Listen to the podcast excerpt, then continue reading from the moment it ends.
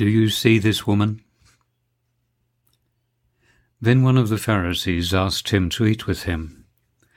And he went to the Pharisee's house and sat down to eat.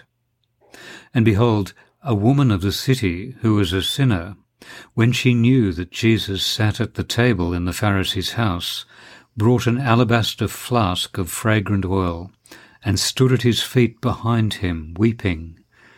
And she began to wash his feet with her tears, and wiped them with the hair of her head and she kissed his feet and anointed them with the fragrant oil. Luke chapter 7, verses 36 to 38. The scene is set with economy and beauty.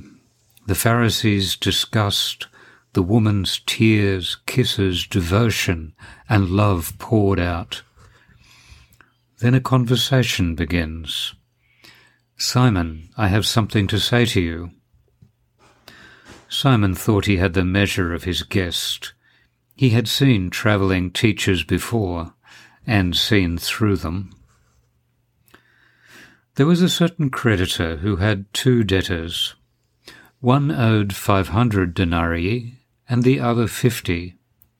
And when they had nothing with which to repay, he freely forgave them both.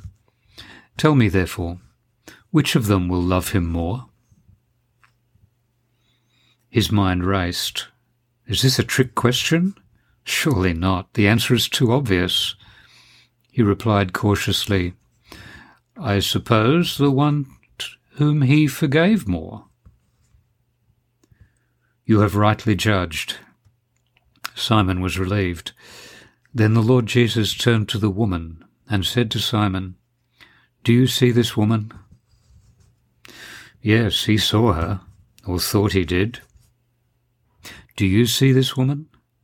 Consider. This unnamed woman must have known something about men.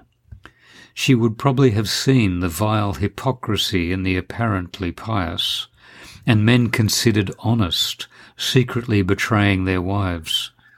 Who could she trust? But there she is, kneeling at the feet of Jesus, ceaselessly kissing his feet with many tears in unrestrained love and gratitude. Why?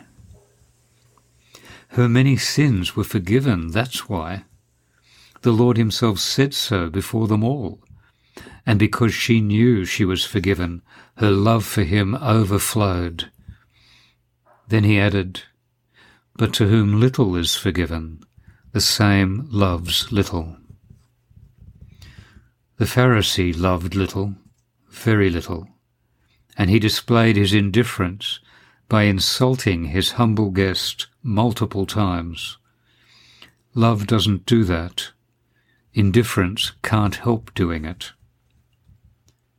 So when our love burns with only the faintest glow, when there is little to warm the heart or spur devotion, the reason is here plainly set before us we have lost sight of, or perhaps we never knew, the forgiveness of our sins, and so, to our shame, we love our Lord little, if at all.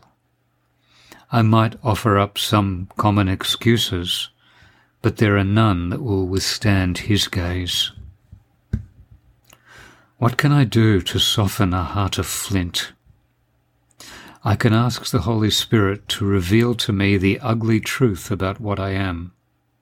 I can ask Him to bring to light the idols and the lust, the rebellion, the murder, the selfish greed, and the pride that is behind it all.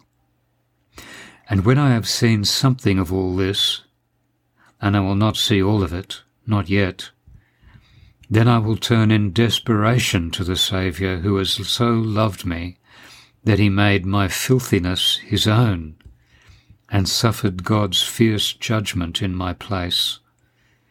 I will begin to see what forgiveness means, what it cost, and a little of the inexplicable divine love lavished upon this ungrateful wretch. Then he said to the woman, Your faith has saved you. Go in peace. We hear of this woman no more. but her devotion, like that of Mary of Bethany, has continued down through the centuries as an eloquent witness to the incomparable Saviour and to his wondrous love, mercy, and forgiveness. Do you see this woman?